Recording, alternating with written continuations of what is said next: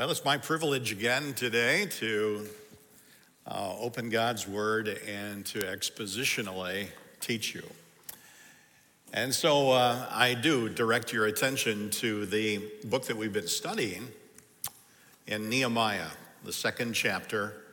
And I'll be reading the first 10 verses, and you follow along either in the Bible that you have with you, a device, or perhaps to look on the screen.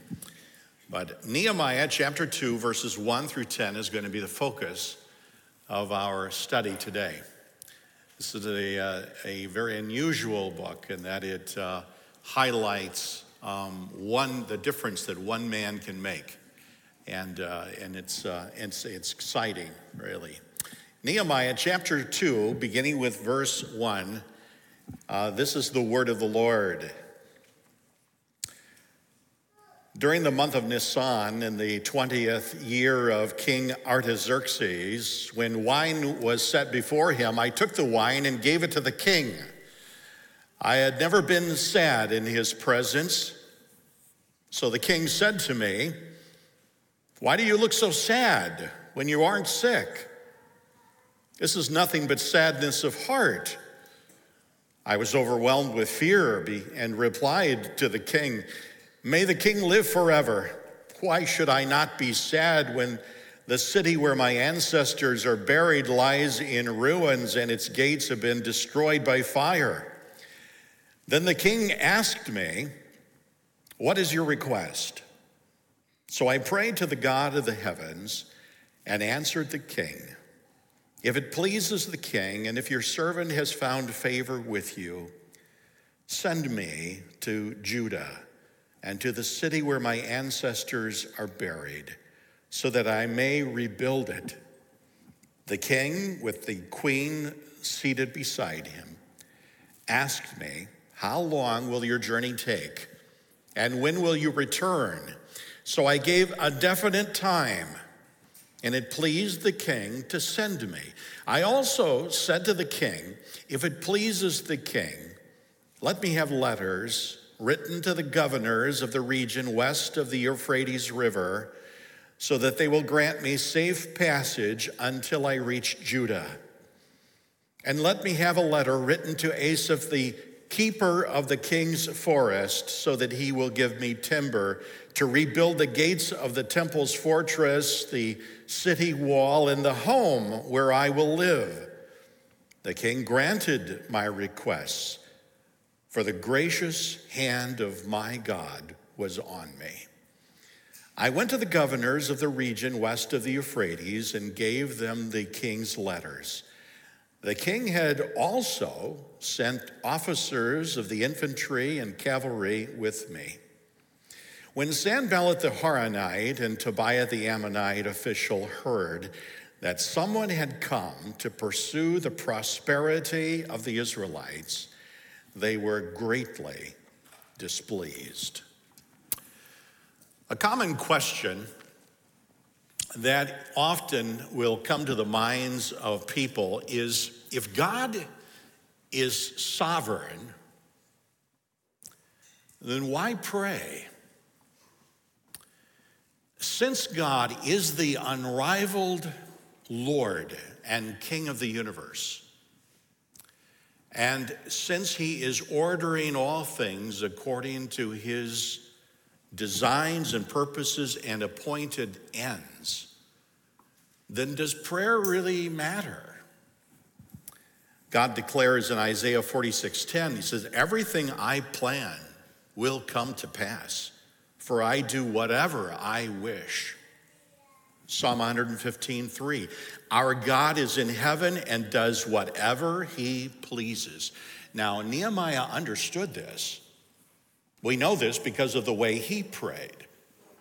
Back in chapter 1, verse 5, he begins by saying, Lord, the God of the heavens, the great and awe inspiring God. And he also mentions something of this effect in verse 4 of chapter 2 as he quickly prays to the God of heaven.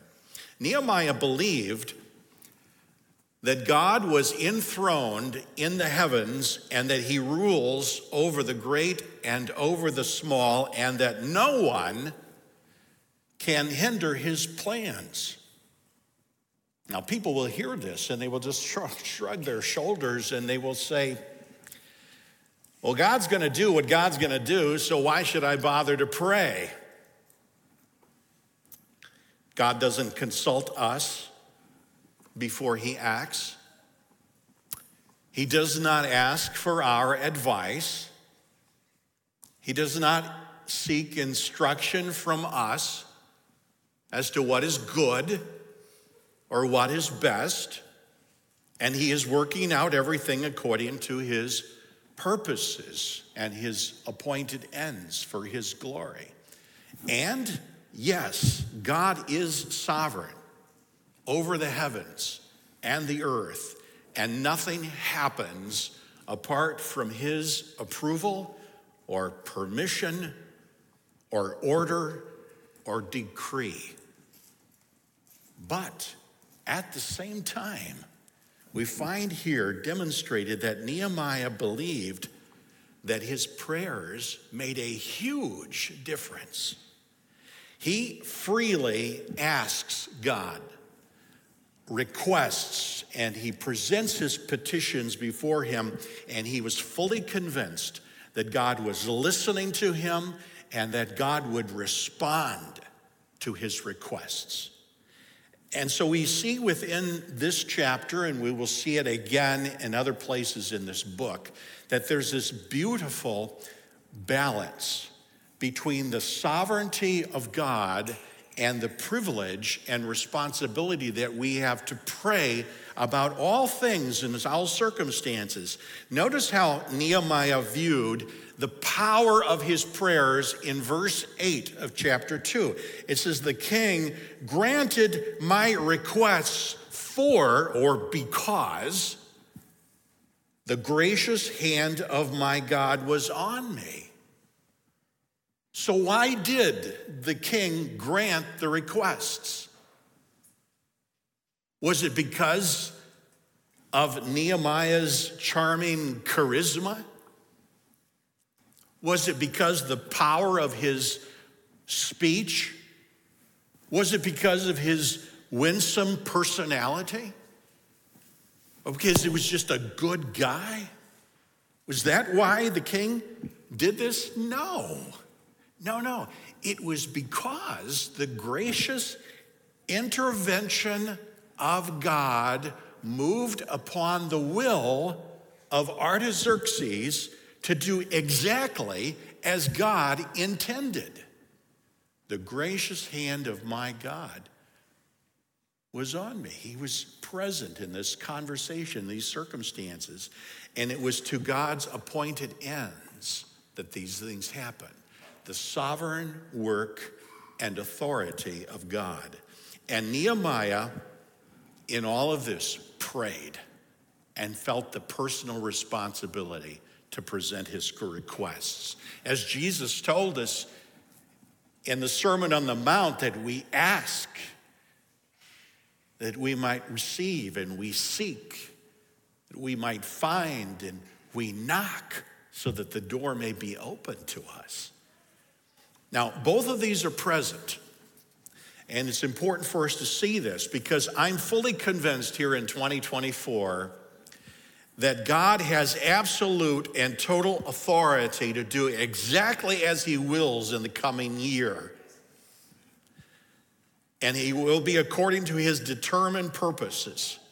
But we have the responsibility to pray in accordance with James 5:16 the prayer of a righteous person is very powerful in its effect.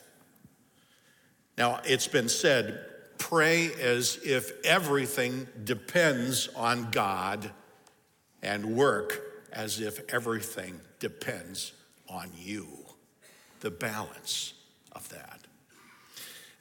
What trouble and what uncertainty, what, what is the need that you have been praying about already today before you ever arrived at church?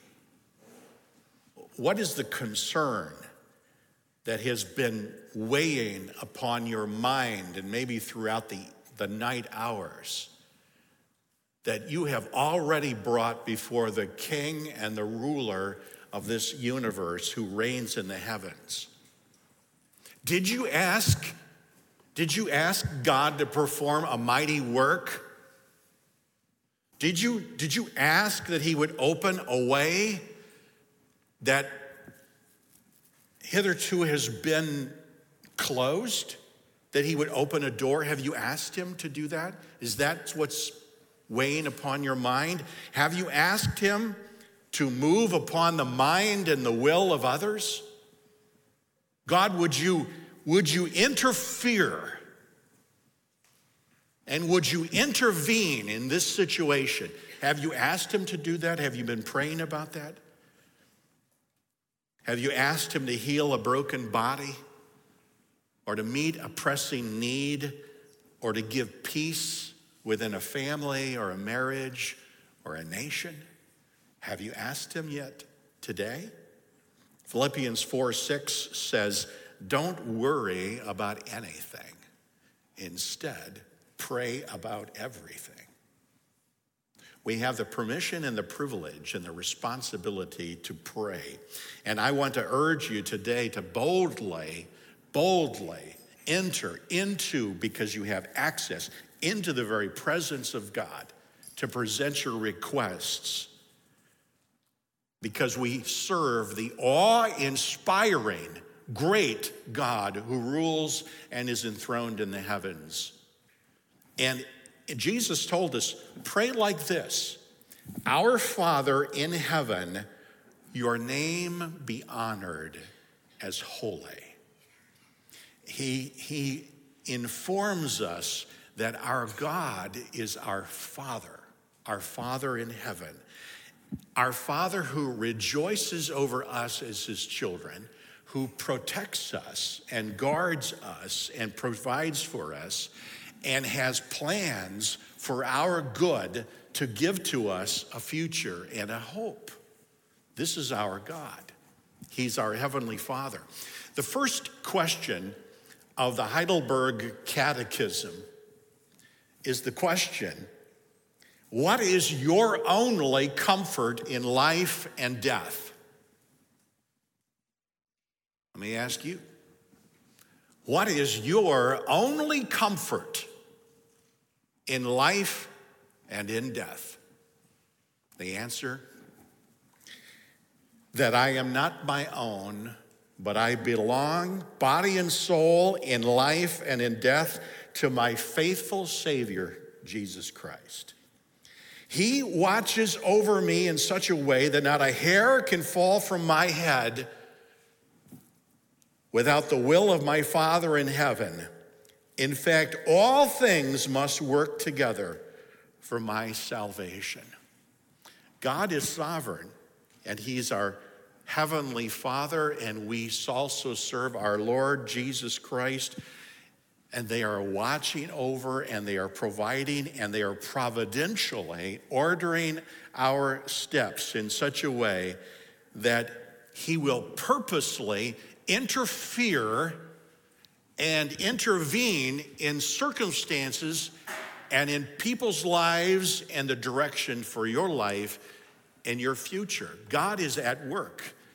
At the same time, we pray about all of these matters, confident that he hears and he listens, and it is effective and it's making a difference.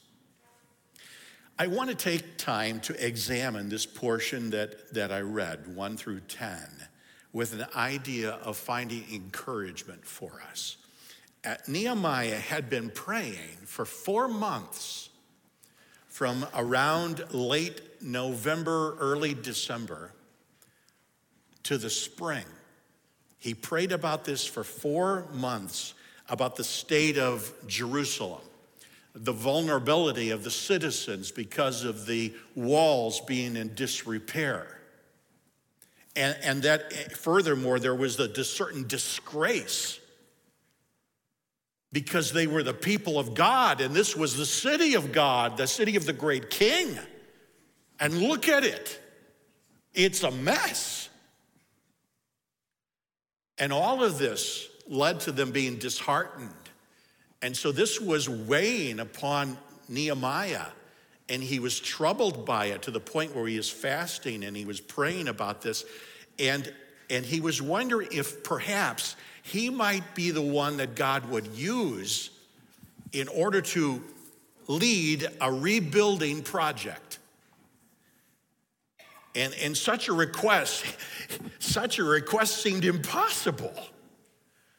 Not only because of his duties that he had to the king, because he was the cupbearer. You just don't take a vacation. Say, well, I'll be gone for the next few years. But you can't do that. And, and then the materials, where would he get them? It's an enormous amount of lumber that he would have to take.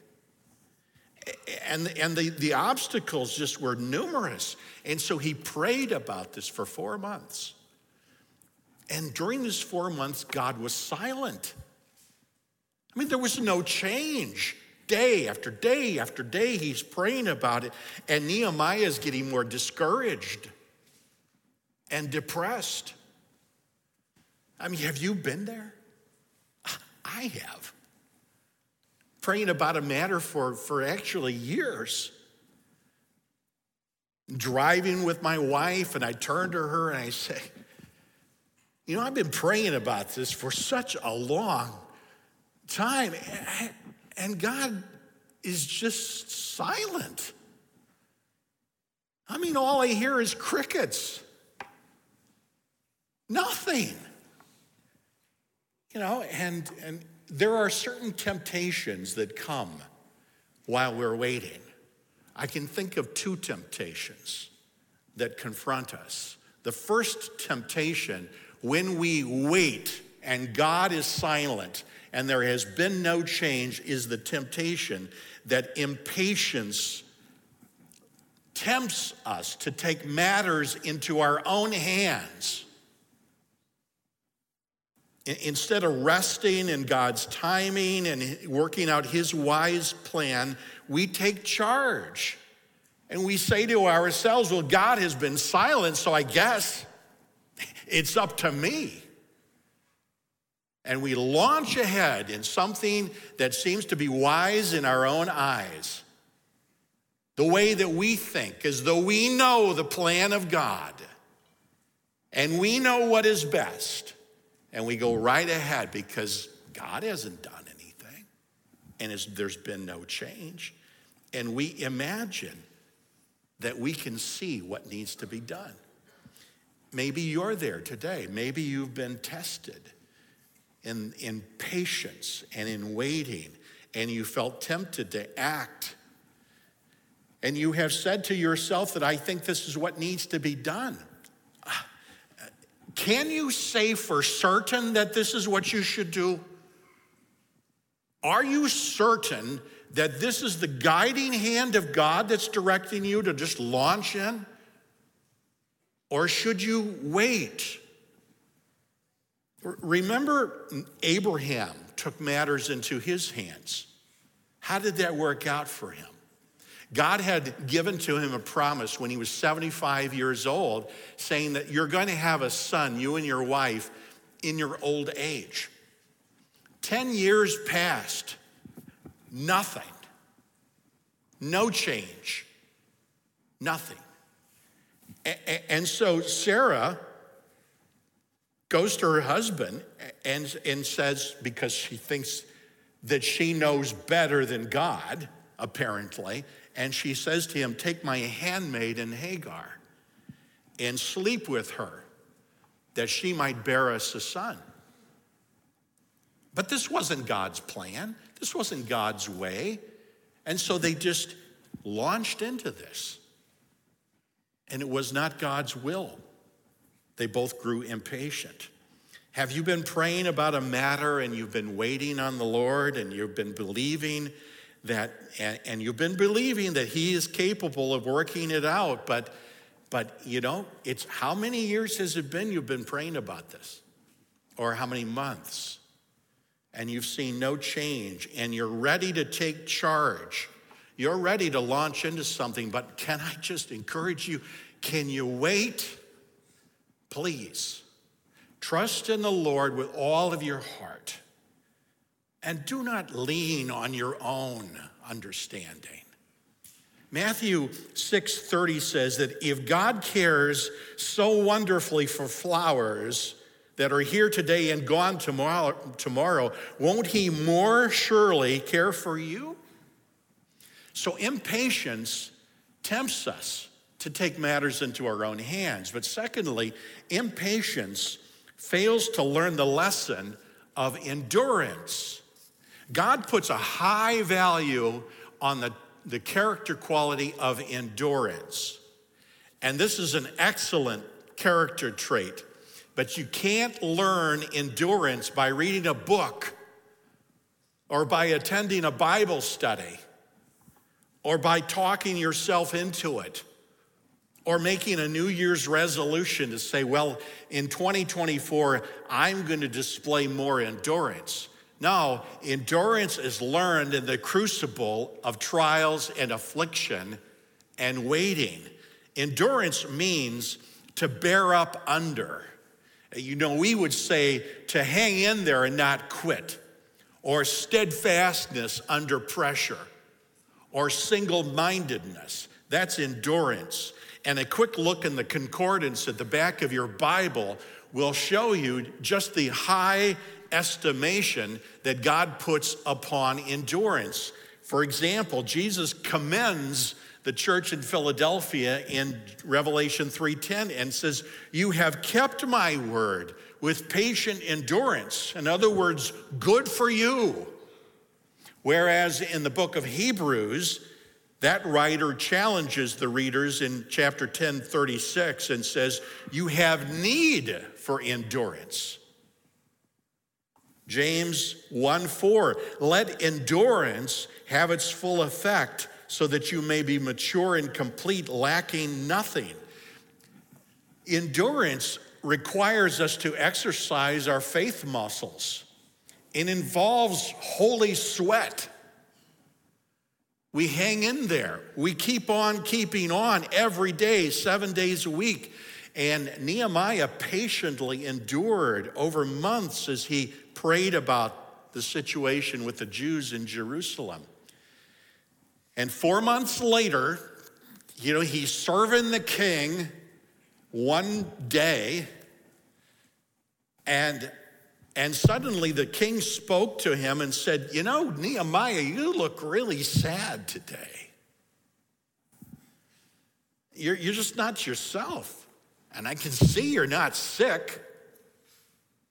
So, so you must be depressed about something.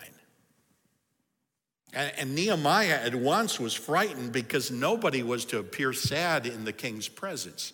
It made kings really nervous when people did that, as though they were going to, you know, somebody heard a rumor of bad news or something like that.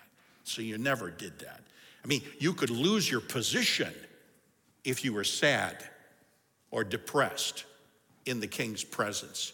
You didn't want to mope around in kind of a morose attitude. Oh, you could lose your life even. So he was very, very frightened in that point. Apparently, apparently, um, Nehemiah was unconsciously wearing his feelings on his face. Maybe his shoulders were a little slumped that day, or, or his voice was weak, or his eyes were downcast or his mind seemed to be distracted somewhere else. But whatever it was, the king's looking at him and saying, You know, Nehemiah, you look really sad today. Truth of the matter, he was sad.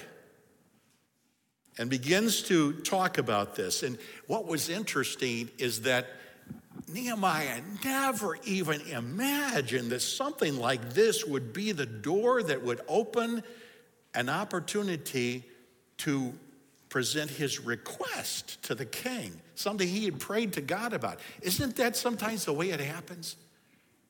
We didn't even see it coming. And yet it changes so quickly. Sadness opened this unplanned conversation, and God was sovereignly interfering with this situation. in order to bring it about to what he intended and to his appointed ends. Four months of waiting, four months of just enduring. And Nehemiah had to learn this lesson over this period of time, and this would come in very handy in the future, especially when Nehemiah was rebuilding the walls because of the unrelenting obstacles and the trials that would confront him. He learned the lesson of endurance that he used later. Our trials are never wasted, and they always have a greater purpose. So when the king called attention to Nehemiah's sad demeanor, what's interesting is how Nehemiah responded to this. And it shows just how wise he was. Nehemiah chose his words very carefully because he knew that the king had heard rumors years earlier about troublemakers in Jerusalem. And he remembered, he knew the king remembered those reports. And uh, so there was this automatic prejudice against that city and, and, and ever having anything like that happen again. He didn't want any trouble going on in Jerusalem. So if Nehemiah had just kind of blurted out that he wanted to go back and rebuild the walls of Jerusalem in order to secure them, imagine the red flags that would have gone up in, in Artaxerxes' mind. I mean, any kind of indication that these rebels were up to no good and securing their defenses would not set well. And so Nehemiah chooses his words carefully. And you'll notice what he does say and what he doesn't say. He never mentions this, the name of the city. Instead, what he appeals to is this ancient respect that people had for their ancestors and the burial ground. The burial ground was really a big deal to kings. And honoring one's fathers was a very big deal. And so you'll notice how he responds in verse 3 May the king live forever. Why should I not be sad when the city where my ancestors are buried lies in ruins and its gates have been destroyed by fire? The king asked me, Well, what's your request? if it pleases the king, and if your servants found favor with you, send me to Judah and to the city where my ancestors are buried so that I can rebuild it. He's just using good sense here. He doesn't use that trigger word, Jerusalem, the city that has a history, but he very smoothly and very prudently says, the city where my ancestors are buried. For four months, he had prayed about this and had been waiting for this conversation. And I imagine that he must have rehearsed this in his mind again and again. Like, when I have this conversation with the king, what am I going to say? And what's he's going to say? And then what am I going to say? You know, he must have gone through this whole scenario. And, he, and here it is. And during that time, when he's saying, Well, what am I going to say to the king if he asks? He's doing his homework so that he knows exactly how to respond. He knows exactly what supplies he's going to need. He mentions it. He knows exactly how long it would take. And so he presents all of this. He needs credentials. He asks the king for the credentials, for authorization, for safe passage. Nehemiah did his work. He did the due diligence. He, he, he you know, he, he uh, didn't have any guesswork. And a bonus, probably a bonus that Nehemiah didn't even see coming, was the bonus was that the king suggested that he have a military escort as he travels back the many, many miles.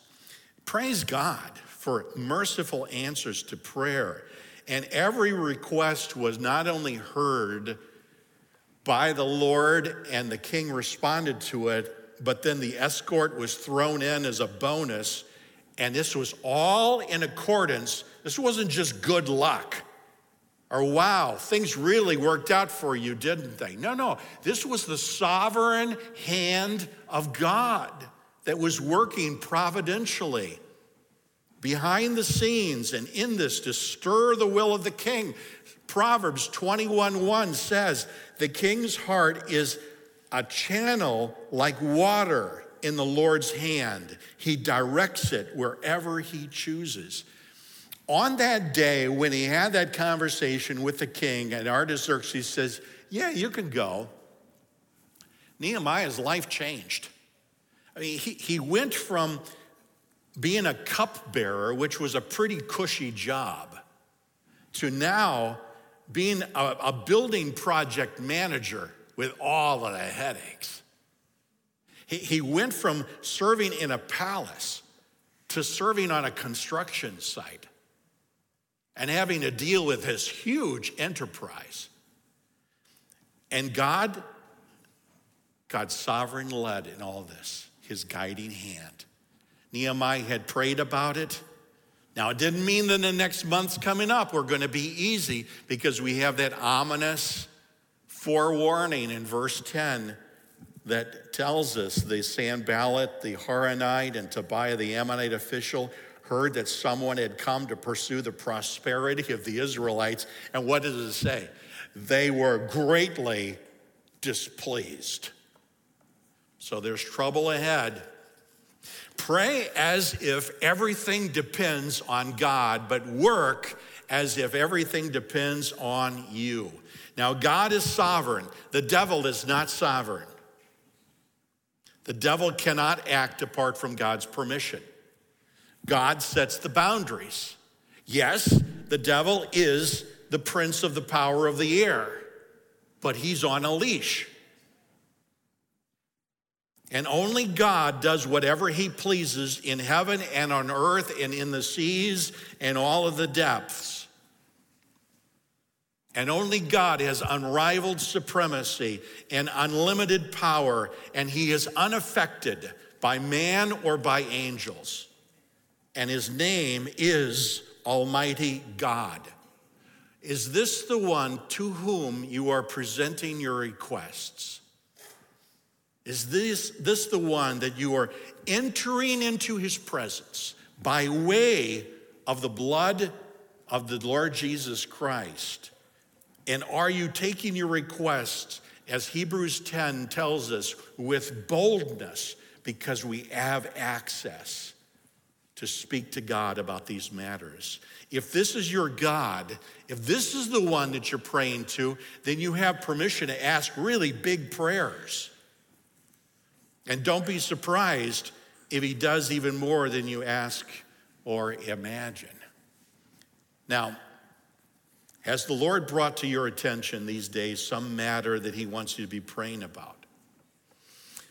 It's our responsibility and our privilege to take our petitions before him and to do so with thanksgiving. Paul Tripp uh, reminds us that we are dependent, and we've been created to be dependent upon God. Uh, in fact, Jesus uh, encourages us to be, you know, and reminds us how dependent we are when he says to pray, Give us this day our daily bread. Th- that tells us it's every day. Give me what is needed. And, and prayer is an outworking of that understanding that I am dependent upon God. And there is a, there is a clue that tells you if you really understand this dependency. And that clue is the spirit of thanksgiving. Because when you are thankful to God and you express your gratitude, you show that you understand from whom all blessings flow. So, what have we learned today? Well, we have learned to pray as if everything depends on God and to work as if everything depends on you. Would you recommit yourself to a strong and vibrant prayer life? Would you rely upon God's sovereign wisdom that He's working out in a wise way His appointed ends, and that we are responsible before Him to, to pray and to work and to endure and to trust and to wait and to do so with thanksgiving that we understand that God is in charge. So there's a balance. It's a beautiful thing. God's in charge, He's sovereign. I rest in this. It gives me a lot of peace to know that He's in charge. At the same time, don't worry about anything, but pray about everything and present your requests boldly because you have access. Let's pray together. Our Father, today, as we have considered this passage of Scripture, it's our desire that we practice what we see here in Nehemiah. That even as we're waiting before you, understanding that you have your perfect timing in your ways, and we are to be working and doing our own part, we also understand that you are the one who has your appointed ends, and you are providentially working in order to bring them about for your glory. Thank you for the part that you are using us in, the kingdom that you're building here on earth. Even this week, things will confront us that we can either choose to worry or choose to pray about. But God, we're going to present our requests with thanksgiving. And Lord, we present this to you as well. And it's Christ's name we pray this. Amen.